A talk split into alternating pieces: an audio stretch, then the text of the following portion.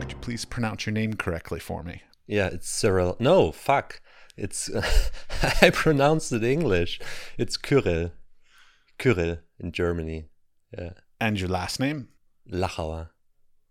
Kyrill Lachauer. Now, you come from a small town in Germany, Yeah, almost countryside. Less than a small town, I'd say. hmm and you've moved to Berlin, you said 13 years ago, Exactly. and you now are currently a photographer, filmmaker, publisher. You do lots of different things. You seem to have many hats that you service. Yeah, it's like, I mean, if I look back now, it's a logical uh, evolution of my path because I studied film for a very short time. Then I studied anthropology. Then I started to study art in Munich. Then I moved to Berlin, finished my studies here in Berlin. So there were many different steps, and now I'm trying to put them together somehow. as we all do as artists. I mean, yeah. that's that's the thing is we we have various different experiences through life that we try and figure out how to put together into some sense. Yeah, a lot of artists, but I would not say all of them. I mean, I have friends who always knew they want to become sculptors, for example. And then they start studying with 20 in the art school and they do sculptures for five years and they make their degree and now they're 40 and they're still sculptors. You know what I mean? You can be still nowadays, or painters. Hmm. Some of them are still very strict and don't have those combinations. Yeah, I don't fit into that me personally. neither. Like, I Yeah. mean, I, I started as a photographer. Well, actually, I started as a psychology major in college. Then I was a Native American studies major. Oh, wow. But that's a long story. Don't ask about that. and then I went, and then I became a studio art major, then a photography major, then a new genre art major. Nice. Yeah. and then I was a hardcore photographer for decades, and you know, shooting four by five film and all this kind of stuff. And now I'm probably more like a digital photo photographer print that I then paint and deconstruct in various different ways. So sort of more painterly and handmade kind of processes. So I, I'm I'm more of the transitional kind of an artist. I think, sort of like Nice, you, like yeah, sort of yeah. rolling with whatever your interests are. Yeah. which, which makes it sometimes even more complicated for the outside world. Yeah, well, this is something we were talking about before we started the Yeah. podcast, which is like, let's just get into it. So, like the the art world is very much they like it when they can pigeonhole you into like, Totally, You know, yeah. you're a photographer, great, That's go to it. a photo gallery. You're a yeah. painter, go to a painting gallery. Yeah. I mean, how easy is it for you, being in Berlin, being in Germany, being German, uh, to to work sort of outside the standard construct? I was living in the States for, like, if I put all the pieces together, I would say for three years in Los Angeles. And my experience there was. All three years in Los Angeles. Yeah, more or less. Yeah. Like we were there for one and a half years and then we went back and forth for another two two years. And my experience was that there it's totally fine that you're an artist and you're at the same time working something else. And you could say it with pride. So I met guys there who would say, oh, I'm a photographer, but I'm also doing carpentry jobs or whatever. That's funny. I do carpentry. Yeah, me too.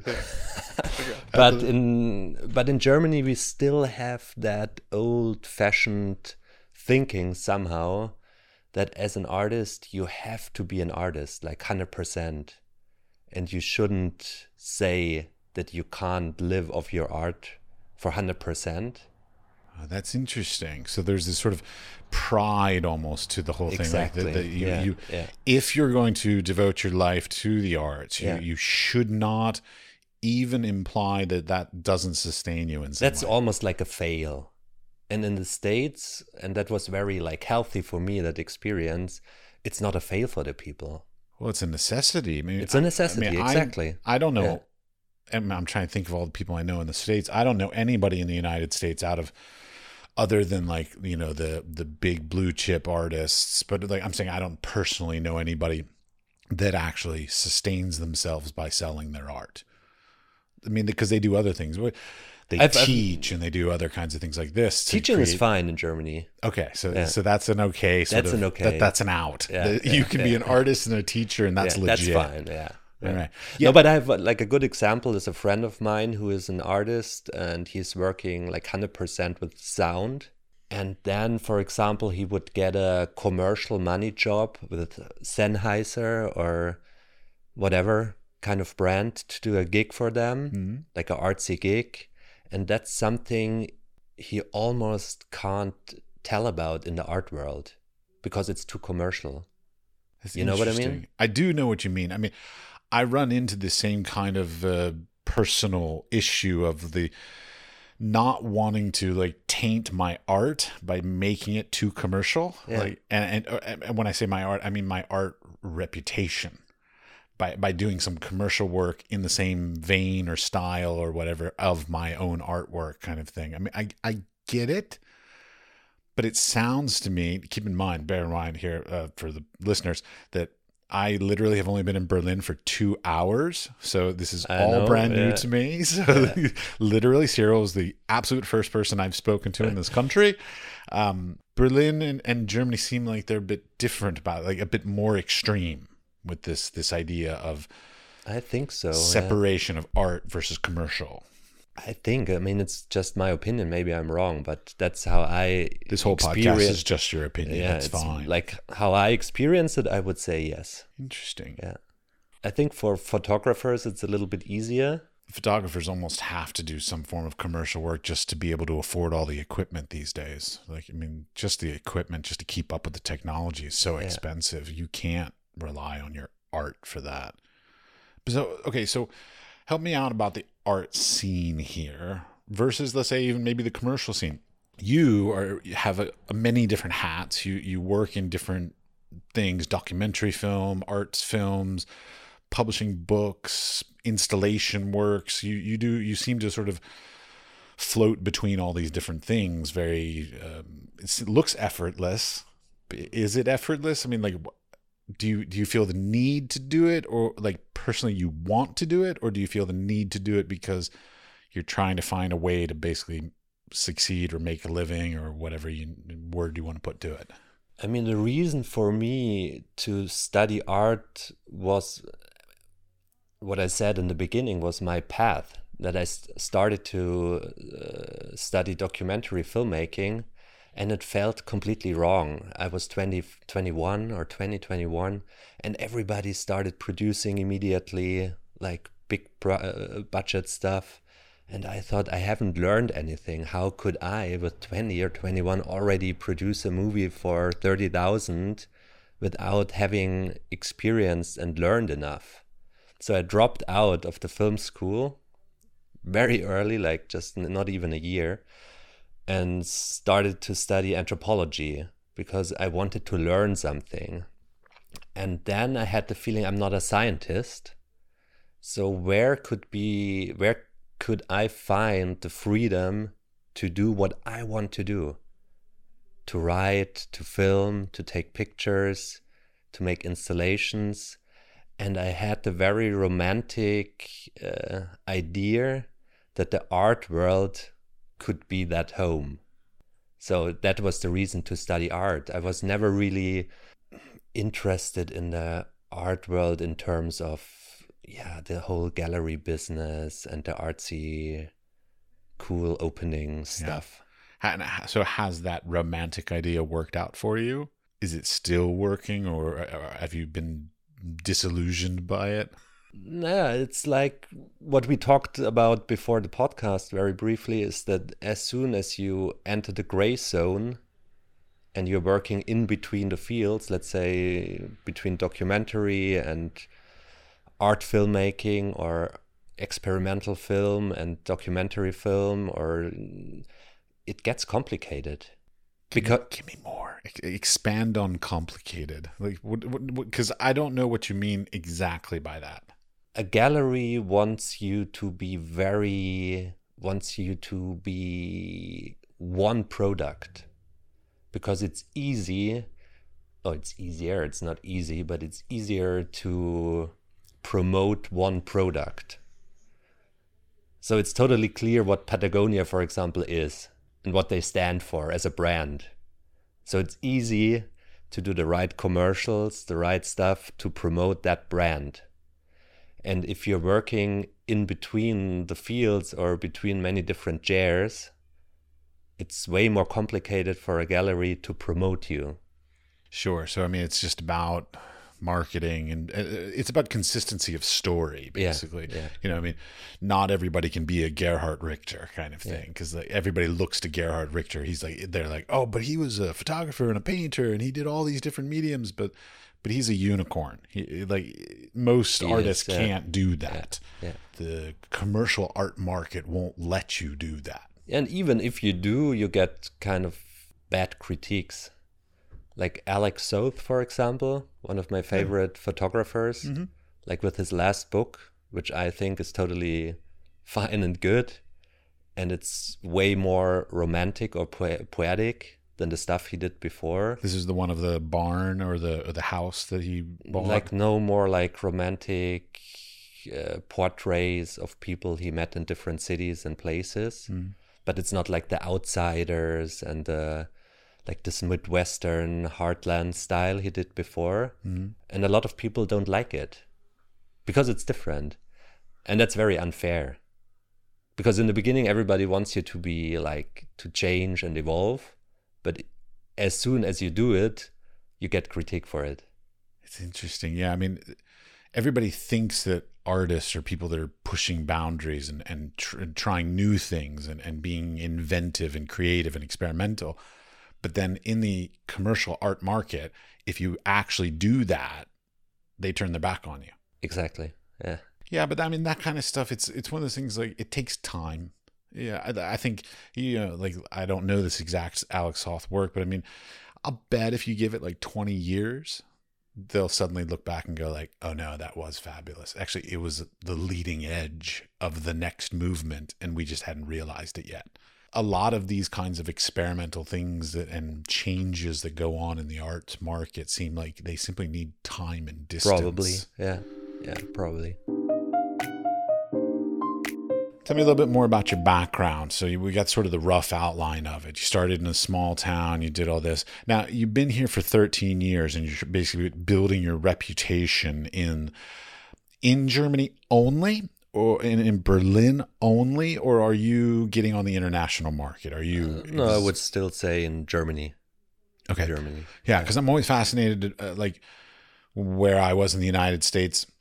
It was very difficult to get into other markets. So, like, if I lived in It New is. York, I wouldn't be able to get into LA. If I lived in LA, I wouldn't be able to get in New York. Like, it's it's very difficult to get into markets that are sort of outside your foundation. It your, is, your, yeah, your core. Um, so and but Europe is so much smaller. I keep thinking that it like oh it'd be easy for like a German artist to go over to France or London, but it doesn't seem like that's true. It's true as soon as you enter a certain level, but you have to enter this certain level and then you expand. What's that level?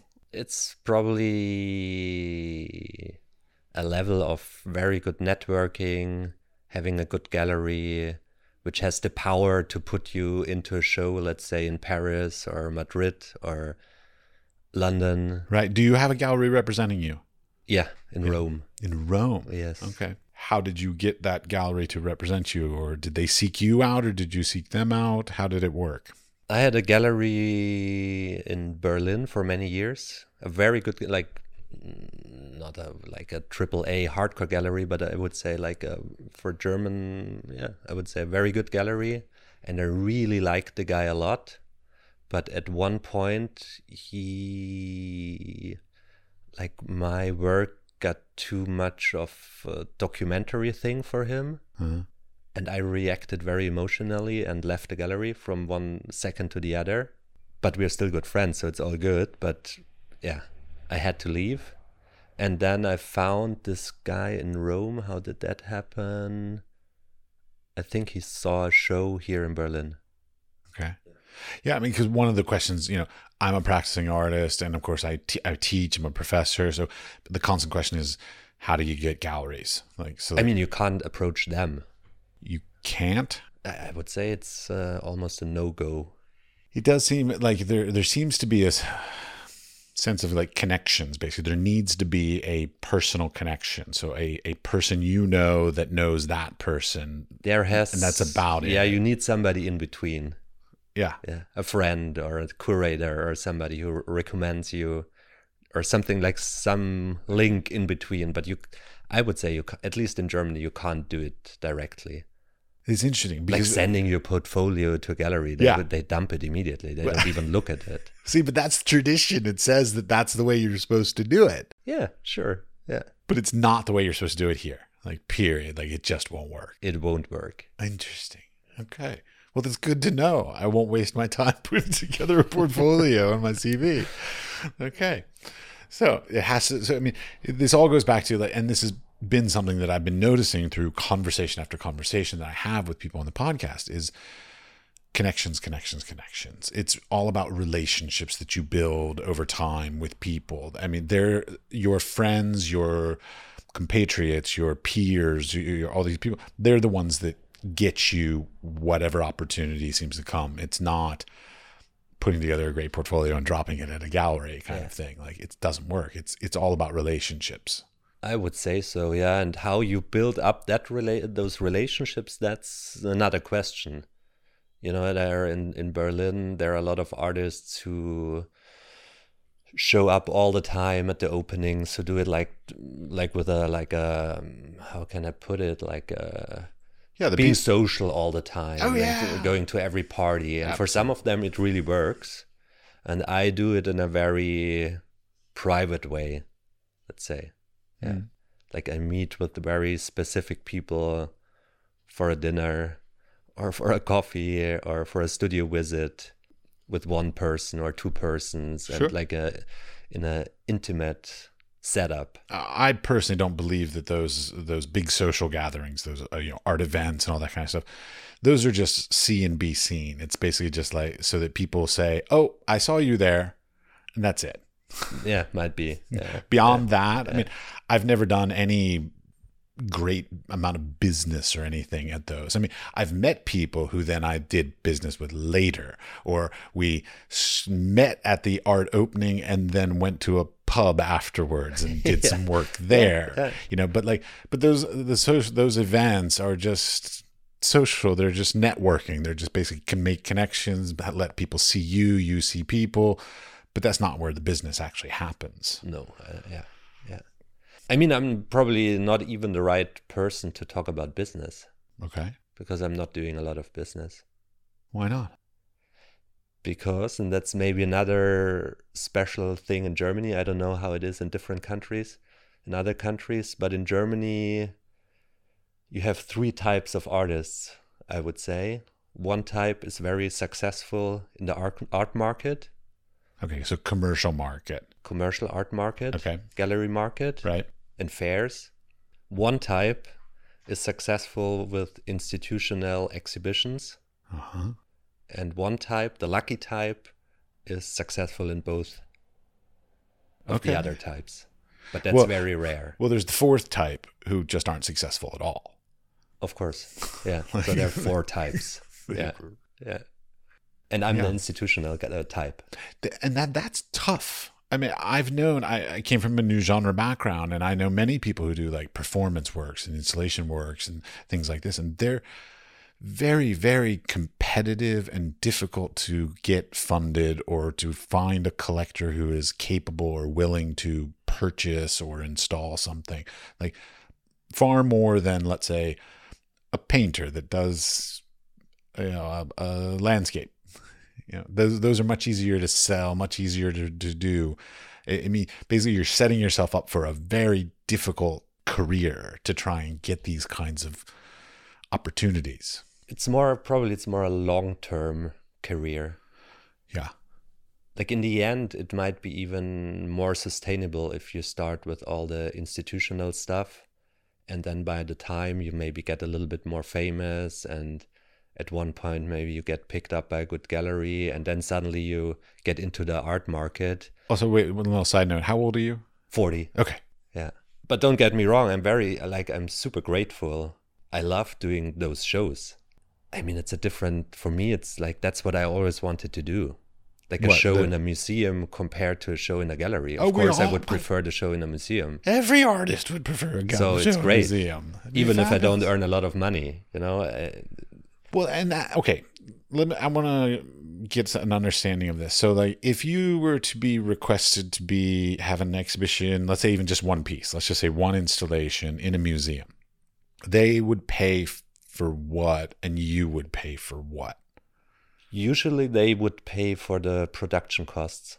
Okay, so hard costs, the, the materials, any sort of manufacturing or anything like that that has to happen, but you don't end up getting a salary, let's say, out of that. No, any sort usually of- not. But you, you're in the process. You're trying to lower the yeah, costs, the finesse the production bu- costs, and put yeah. some of the money in your own Yeah, pocket. yeah, finesse the budget a little bit, a little fib this Yeah, here. and they know it. I mean, it's not a secret. No, I know. So, but they, I think, I don't know if they're even allowed to pay you salary. I don't know, but they usually they, they don't do it. there, yeah, there are many granting places that specifically say like hey, you cannot use the grant for a salary kind Yeah, of thing. Yeah. yeah.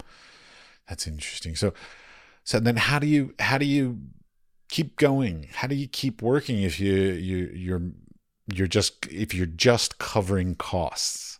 That's that's sur- yeah, it's uh, it's the survival mode.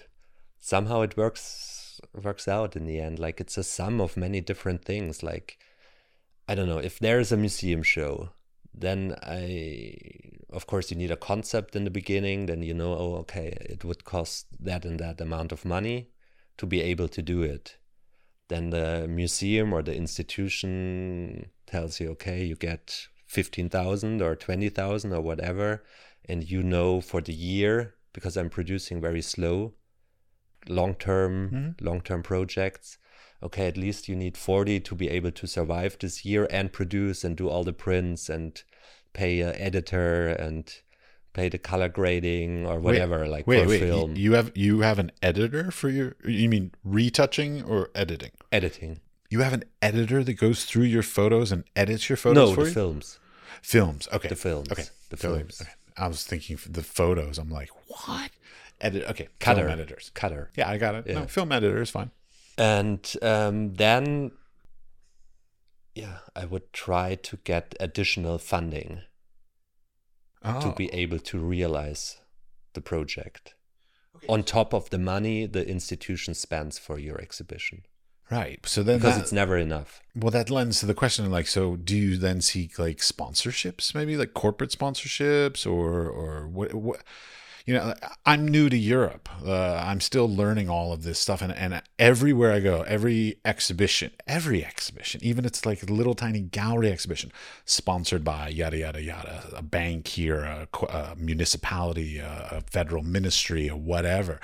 Everybody seems to have some form of either in kind, like through uh, media that they do basically will give free advertising, or banks and such that will actually give some money and things like this. Like, so, like, how does that all come together?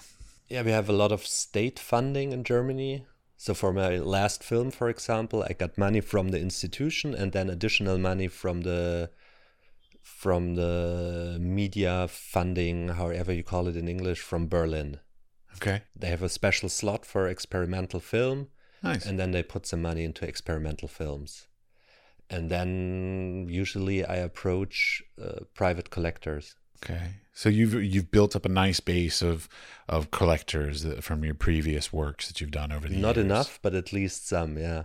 Okay, Knock on wood. Yeah. and and they actually will then invest basically, and then they get let's say if a photo series or a film has an edition of three or five, they would put some money into it and then get the first edition.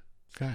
Yeah, I mean, this is the this is some of the kind of like the the the ways to haggle. You know, so like how do you construct? So like basically, let's say you had a an exhibition or a portfolio you wanted to build, and and you you wanted to build, you know, print like an edition of five. Well, then you could say, well, I'm going to make an edition of seven, and I know two of those will go to the people who funded it, and then you'll have an open, uh, you know, a, a leftover edition of five to be able to then theoretically sell. Exactly. Yeah. Okay. And I like the relationships which build up during that process mm-hmm. Because it's very like the collector is very involved into the process. How do you It- find these it's collectors? like it's nice for them because they have this personal Mm-hmm. they don't go to a uh, fair and buy something from the fair but they feel like they're involved into the whole process of production so i think it's a good it's giving and taking for both sides How, how did you find collectors in the first place? Was it through galleries, through through like I mean, you know, it's one of those things we all look for them, and I and I've got my little fair share of collectors, kind of thing that I built up over the years, and the way I got them are utterly random. Like one one collector I know is this fabulous um, attorney uh, in the Czech Republic, and she just happened to be my attorney. I hired her as a lawyer. Yeah, yeah, yeah. Coincidentally, she's an art collector. totally random, you know, things like that. So like uh, mine have been utterly. ran- I had one the guy that started collecting my work uh, because he saw me on Instagram. nice yeah Utterly random. yeah, yeah So- nice yeah Yeah, but so the, like, what are some avenues that have been successful, or or some that caused problems? Like, did did you did, did anything ever? I'm as interested in people's successes as much as like failures or things that maybe hurt your reputation that you that you learned from. like the successful part of it, I always had people who helped me. There's, for example, there's a grant in Berlin, which I got, like I think in 2013 or 14, and the guy who runs it, like it's a, it's a thing of a political party. It's existing since existing since the 50s, and it's their cultural engagement Wow. and the guy who runs is the head of this cultural department is an extremely helpful man who just loves art like he really loves it so they choose four people every year and then you get funded for a year but it, the special thing about it is that it doesn't stop after a year. He keeps on helping you and connecting you to people or connecting you to a collector. Ah, that relationships again. again the relationships. Yeah yeah Ah. yeah yeah. Kills me. the failure part is more what i experienced is if you get pressured too much by the need of of money. Ah, yeah. and then you get maybe too aggressive or too pushy Mm. and that never works Huh. at least for me it never worked No, I get it. I I mean, it's as soon as they get the feeling that ah, okay this artist he's really pushy then it's already over it's very interesting like because like i know a lot of artists and i've even experienced this myself i'm not going to sit here and talk for other people so like there have been points in my life where i'm like fuck i really need to sell something like i need to sell something and i would go almost be like hand hat in hand begging somebody to buy something and they knew it yeah like they if you come out of that energy it's yeah there's something about like you have to be you have to almost not need it Yeah. And that's what, it- like, collectors, all of them, that's what all of them say. There's nothing they hate more than complaining artists. yeah So that's another rule, maybe like not applying directly to a gallery. I would, that's what, at least what I learned. those are great Never complain. Even if you're like, your bank you account is about, like though? 5,000 minus, don't complain. Just keep on going. Interesting. Yeah, I mean it's good. It's good. I mean it's yeah, even like especially excuse me especially like in my age if you're 40 and you go to an art party and there are those 40 year old artists complaining all the time i mean it's a nightmare. Wow, what what do we have to complain about? that's the point nothing.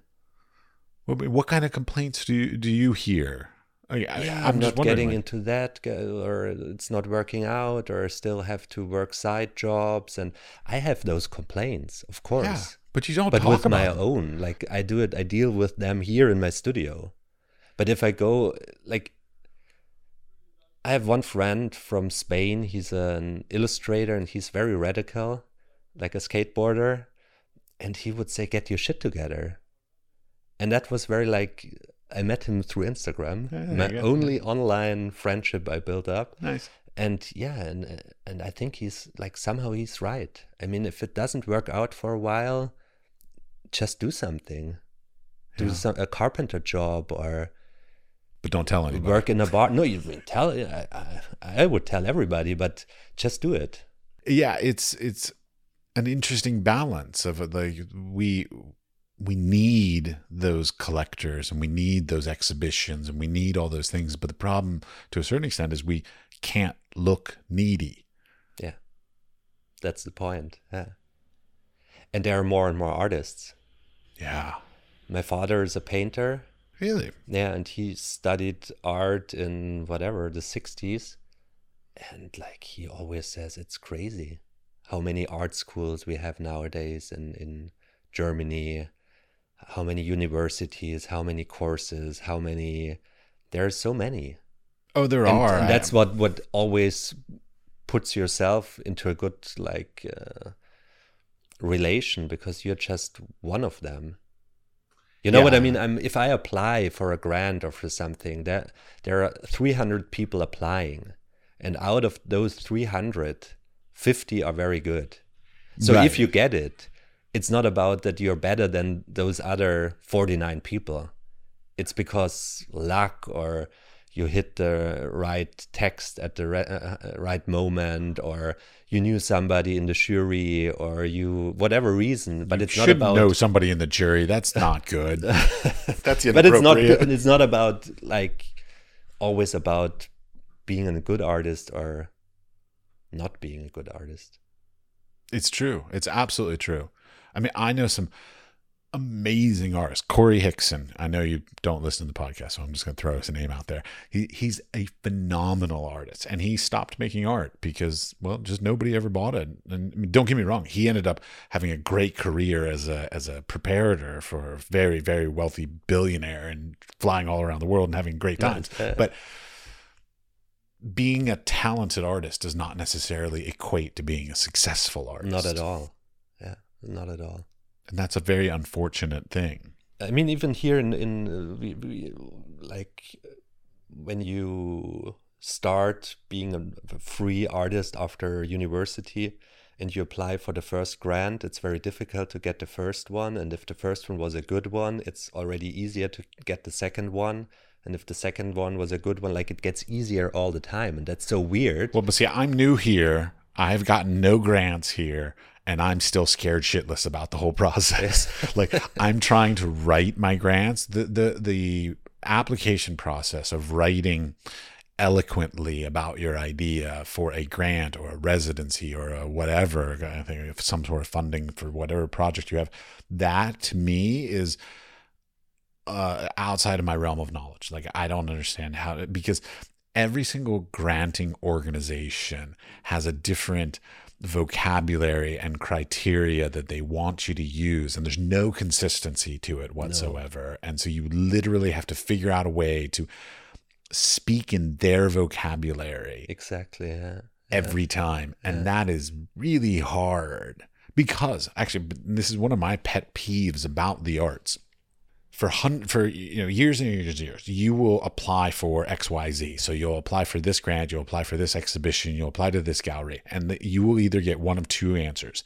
yes or no now if you get yes great you did something right you don't know what you did right but you did something right and if you the answer is no, you have no idea what you did wrong, and nobody will tell you what you did wrong or how to do it better next time. So how are we supposed to get better? I'm not the right person to make a general comment here, but for me, it was definitely honesty. Like the best grants I got were always like hardcore honest applications. Like, not like writing five pages of a weird concept, which is like 50% fake because you're making up something Right? it was more like an application like hey i'm sending you my books you know what i'm doing you can watch my films it's very obvious what I'm doing. I want to be like without the money pressure for one year and work on a new project. That's it. That's the point of my application. Holy crap. You actually said, I just want to have basically t- take a year off without having Yeah. to worry about money. Yes. And they gave you that grant? Yes. Oh my God, I want that granting organization. Like that, that's my dream. Like Yeah. I I keep looking around at all these residencies that exist uh, throughout Europe and even throughout the world. And there are all these like little niche things like, oh, this one's about ecological this, or this one's about, you know, refugee issues or women's issues or whatever. Like, I mean, and, and they all have these little niche things. And I, ne- I never fit into some like criteria like that. I want a grant and or a residency that basically just says, tell us what you do and we will just give you time, space, and money to produce it. There. Yeah, but that's basically what they do, at least in Germany, I would say. They do. Yeah. I need to move to Germany. I mean, do you have have to be a do you have to be a citizen or you could just be a resident? Resident. Resident. Wow. Yeah, Okay, so I could move here and do this. You could move here and get all the money. No, but we have very like very famous uh, state-funded residences, for example. They have a very high reputation, Oh yeah. and like it's official. They just want you to go to Florence or Rome or Los Angeles. They give you the money and they they want you to work there. I heard a rumor when I was a, in art school back in the United States, God, 25, 30 years ago at this point, that in Germany, and I don't know if it was Berlin only or all of Germany, that at one point the government would actually subsidize artists' living expenses, like their apart rent, their rent on their apartment. I think that's wrong. Darn it! I always hoped that was true. I think in in Ireland you don't have to pay taxes, right? If you're an artist. I have no idea. Ireland? Yeah. I don't know. Yeah, I think so. And in Luxembourg, there's something that you can get like something like we call it in Germany Grundeinkommen, like a basic salary, and mon- monthly basic thing for artists. But in Germany, no. That's a rumor. Ah, that's so sad. that was always my dream was to come here and get subsidized housing. Yeah, yeah. Yeah, so I mean, getting back to the the whole Berlin experience of it all, since I'm new here, you have more experience here. When I'm outside of Berlin, everybody tells me, "Oh, you should go to Berlin." But you're in Berlin. Is it really that great? It's a very, uh, it's going to be a complex answer. Like on a personal level, it was not very great for me in the beginning because I grew up in the mountains and I was always very much connected to the mountains or the sea. So I spent like most of my life between, let's say, 16 and 27 climbing or surfing. Like whenever I had free time, Mm-hmm. I spent the time either in the mountains or close to the sea. So coming to moving to Berlin was for me was very hard in the beginning because there's nothing around. I mean, of course you can go cycling or you walk around the lake and get depressed. But for me it was like there's no adventure, there's no wilderness, there's nothing around. It's just this island in the middle of nowhere. So that was hard for me but at the same time it was very powerful because I left Munich and Bavaria and the art scene there, which is very provincial, say, yeah, Mhm. provincial, like very, Small. yeah, everything. They're circling all the time around themselves. Uh-huh. And I arrived here, and it's yeah, it was like, like in terms of of art, it was paradise. Yeah, the sheer volume of it. even Yeah, the volume, so many people from all over the world. It's a big city. The rents were like so cheap. here. Yeah. Like still 13, 14 years ago. Yeah. It was like you got a studio space for, I don't know, four euros a square meter. And it was, yeah, it was amazing. The art school, like, uh, like the, the, the reason for me to, to go to Berlin was not Berlin. I wanted to study with a specific professor, Uh-huh. and he was teaching at the university here in Berlin. So that was the reason. I never thought about Berlin. I would have rather moved to Portugal or LA or whatever. So I drove to Berlin, applied, and he accepted my application. I ended up in his class. And that was the reason why I ended up in Berlin. Interesting. Who was the professor? Lothar Baumgarten. Okay. Conceptual artist, I would say, who works, yeah, also a lot with photo, film, and installations. Okay. And that was the re- reason in the beginning. And yeah, and then now in the last, then we lived in LA in between. So I missed some of the evolution here in Berlin. But of course, it's the same process like backpackers in some rural areas. Like uh, I traveled like 2006 or something. I traveled to Colombia as a backpacker. It was still super dangerous there. And you feel like, oh, I'm this cool backpacker who is discovering a new land. But in the end, you're just this asshole who prepares mass tourism. And artists are the same. So we come here in the area where all the lower middle class workers live and where the Turkish communities live. And we love it that the rents are cheap and we could move around freely and get wasted all the time. And then, and then in the end, we are just like the starting point of gentrification. Yep. And a couple of years later, we are not able to afford it anymore. And then the graphic designers and the uh, advertising Architects, companies and the startup companies move in and yeah, in the end, we are on the same side as the workers and the Turkish community is. Yeah, there there is there any sort of rent control or anything here? They are trying to do it, but it's not really working. No, so Yeah. so so your rent literally goes can potentially go up every single year. Yeah, I mean it's a little bit more difficult with pri- like living spaces, but if you have a like a like a workspace, Uh-huh. they can basically do whatever they want. Hmm, Like for some uh, in some parts of Kreuzberg, they would charge you now 20 euros for a square meter. wow. So it changed a lot, but at the same time, I love it because the coffee is better. There are even more people from all over the world. Hmm. It became maybe a little bit no, uh, like I hate to complain. I was living in Ireland for a while and I met an, an old surfer there and I stood with him for a couple of months.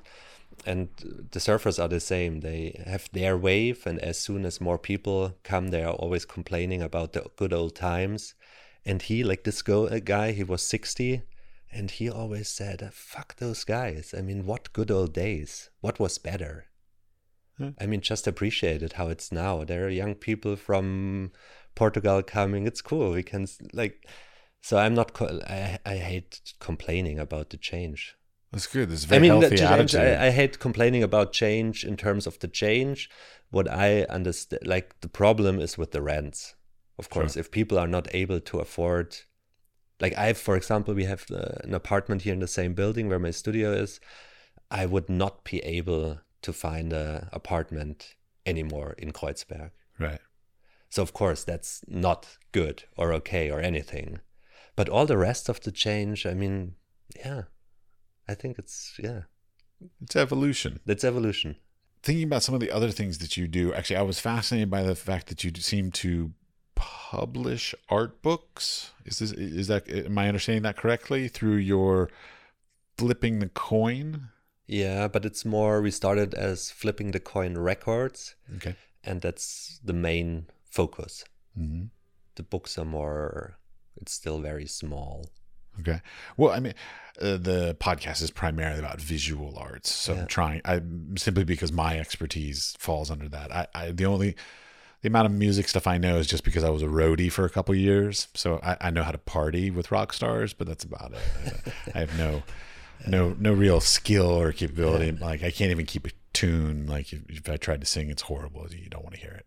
Uh, The art books, though, like, but getting into the idea of publishing art books, like, where did you even sort of get like? well, if nobody else is going to publish them, we'll just publish it ourselves. Like, what what started you down the path of that? In the beginning, as I said, we started as uh, this little record label because we were interested in artists who work in the field between music and art. And it's always the same. It's dub plates, which is also you know about dub plates. It comes from the Caribbean, and DJs in the Caribbean would produce dub plates instead of expensive vinyl because it's way cheaper. But they like they the sound gets destroyed a little bit every time you play the record. So after 200 times of playing the record The record sounds completely different. and the music by the time vanishes. Interesting. I mean, it sounds like the old like X-rays kind of thing from Russia. Yeah. So, So that was our idea, like to make it even more uh, like valuable, not Yeah. in a uh, not in a material sense, but like you, that have you- so many like on your computer you have probably forty five thousand songs. I have a lot more than that. Yeah. and and like with uh, having this dub plate of this artist, What, are these things made out of? What do you mean? What What's the material? The they get cut into a I don't know how you call the material. Like it's not pressed like a vinyl, it's cut. it's cut. Okay. Yeah. All right. Yeah. Interesting. That sounds fascinating. Actually. So that was the idea, and then we started, and I, I'm writing a lot, so I thought, huh, what to do with my writing. Then I published some of my writings under this uh, name of Flipping the Coin. Then we started Flipping the Coin books, and then one of my oldest friends, who is a documentary filmmaker, joined and started Flipping the Coin Films Okay. as a small production company for essay, basically essay movies. Well, because I have a background with uh, handmade books. Uh, Mm. I used to. I had some great teachers in school, and I and my master's thesis actually was a handmade book. So I, I'm Nice. fascinated by artist books.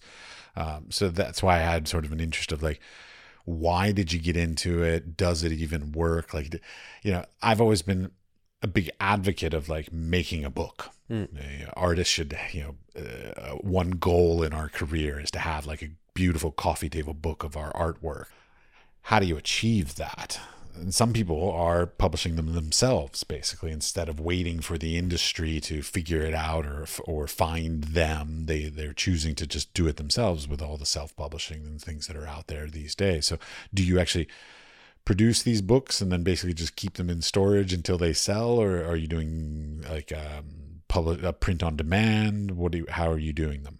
No, they're printed like all of them are printed at once. And then basically we are doing exhibitions as flipping the coin. Hmm. So yeah, we already did a couple of exhibitions and then you have a huge table with whatever 15 turntables and you can listen to all the records and you can sit down and have a look at the books and then there's there are screenings of the movies we did so yeah it's more like the idea of being a platform for the people who work with us it's more a platform for them Uh-huh.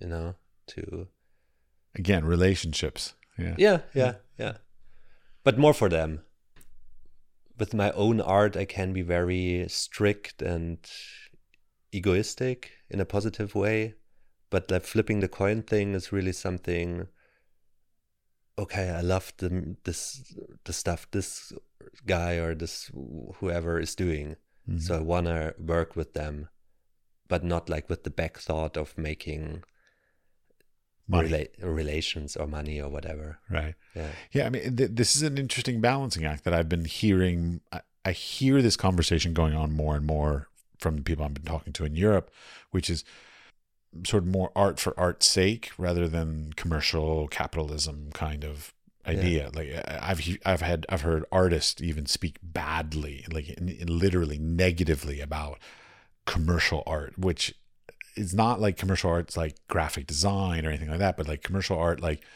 paintings that are sold yeah, yeah. is is is a bad thing. Uh, How is that a bad thing? Like, I mean, I come from, a, I guess, I guess, I guess is my background, uh, like, is cut- seeping through on this is my thing. I come from a capitalist society in the United States where it's really like we define success by how much you sell now whether that's quantity or whether that's a value money value whatever but but selling is the the barometer for success yeah. but that's not true here It no, it it's also true here. Okay. Yeah, yeah. It just depends in which circle you're Yeah, I was gonna say, moving around. I mean, there are going radical, back to your commercial artists versus Yeah, institutional or- artists kind of people. Yeah. or there are radical young artists who just work like in like together, who want to get rid of this whole ego and this bullshit master who is working on my own, like this genius idea, which is totally overcome.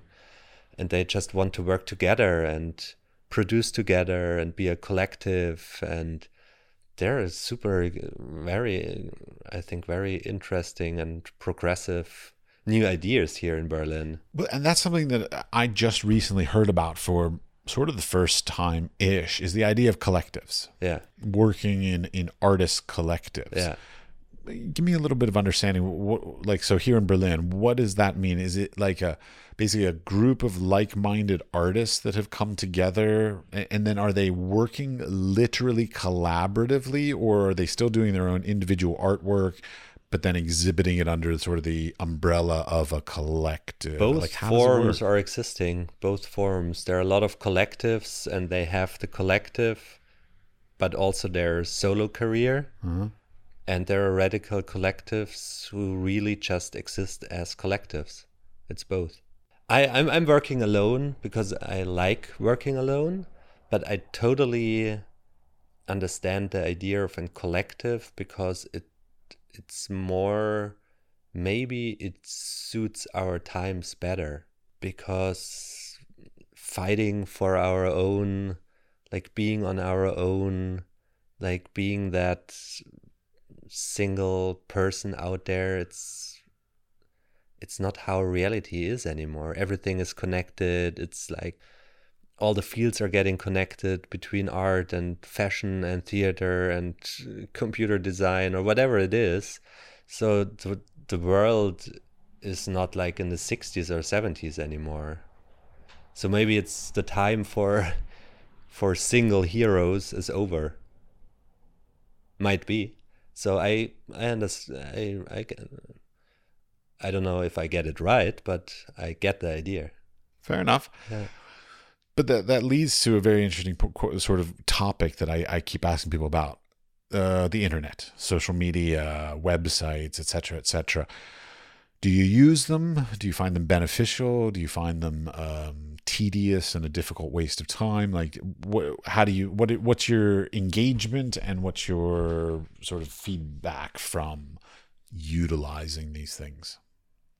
again the the answer is complex because um, i mean for some of my friends being on instagram for example it's super interesting because they have followed the guy the, the people they like they're interested in for them it's a huge input they love the weird stuff which is going on there like stuff you wouldn't even see if there would be no instagram like hardcore stuff, like fucked up stuff, like weird stuff, funny stuff.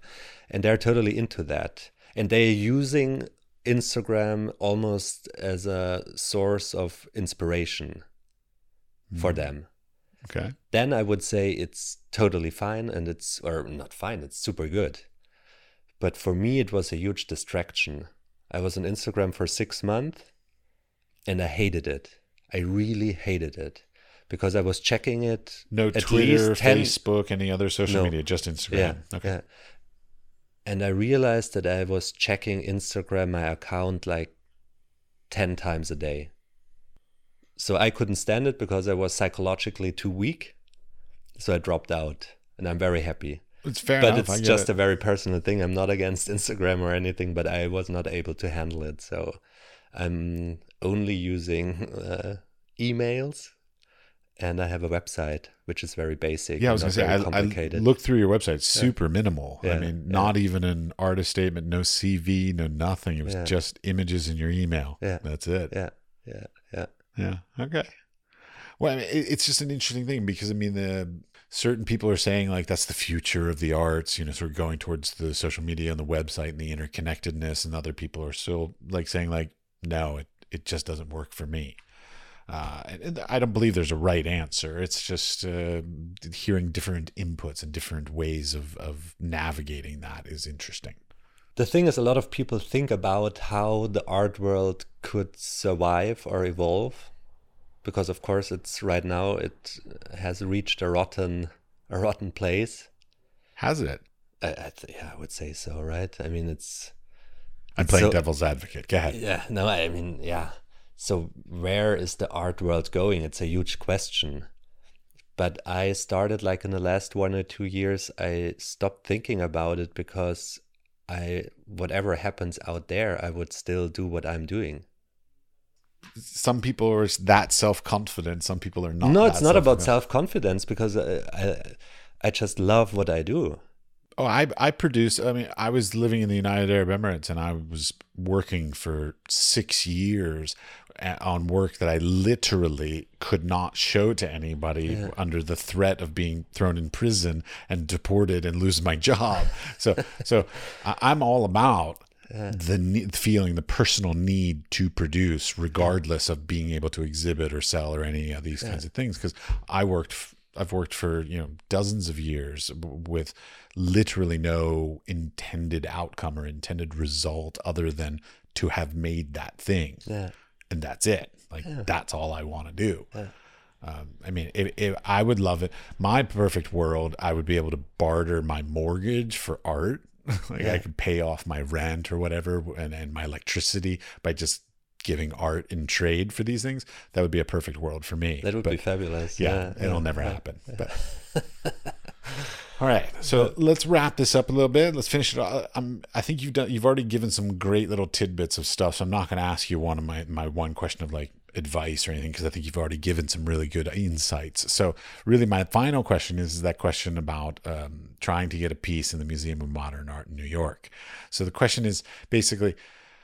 Over the course of this podcast, I'm trying to learn enough about the international art market and the art scene and the art, whatever word you want to put to it, to understand it well enough that I can navigate through all of the whatever and get a piece of my artwork on exhibition in the Museum of Modern Art in New York City. Whatever advice you're about to give, I will actually do it. And then I will keep everybody updated on the podcast of all of the of all of the experiences. So if you say, write to a curator. I will keep everybody up to date. Like I wrote to this curator, it's been three weeks, they haven't responded. Like I will be very open and um, transparent about the entire process yeah. of all of the advice that I get. So whatever you tell me, I'm going to do it. I would put it on a drone and fly it in. All right. Probably illegal, but probably uh, illegal. Okay. Mm, I'm not going to do illegal things. Somebody else already told me that I should just go in with a hammer and nail and just like just like throw it up on the wall and run out. Okay, legally. Yeah, sorry, got to be legal. legal. Got to be legal. I'm not not publicly t- saying I'm going to do something illegal in advance. legally. Legally. Legally. Yes. Legally.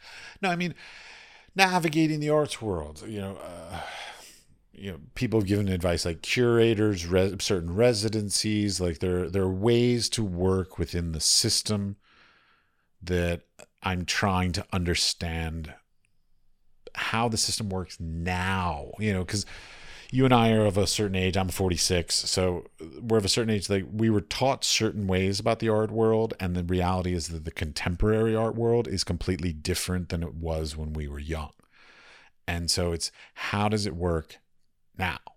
Maybe you just have to be hit the nail at the right time with the right person, you know? Like Ryan McGinley, for example, he published his first book like like it's a he he just made his own artist book, sent it to some curators. One curator loved it, and a year later he had this hardcore career. You know, I I don't know everything That's else, good. like all the other advices I could give, are all long term advices. I do not expect this to be a fast ex- Yeah. uh, result. I, I, I mean, because even even if I were able to get to, let's say, a curator at MoMA, MoMA probably has their schedule already booked out three to five years in advance. yeah, I mean, so I mean, even if I were to able to literally like get a contracted sign saying yes, they will exhibit it, it probably wouldn't even be installed for three to five years, anyways. I So- mean, in the long term process, it's making good shows, institutional shows. Okay, well, that's an interesting idea. So, Yeah. you, so you think, because I've had this discussion with other people as well, you think fewer, higher quality shows. Yeah. So, like, I'm going Yeah. to institutional idea is more important to build a career than a large amount of smaller shows. Let's say. Definitely, Okay. definitely. I I don't have a lot of shows, but every once in a while I have a good show. Not good show. I'm not talking about my own It's very art, arrogant of, course. of you. That's fine. good in terms of like the place where it happens. Right, or the curator, Yeah. or the whatever Yeah. that's Yeah. in charge of it, kind of thing. So, so I think in the like looking back now, it definitely helps more. okay.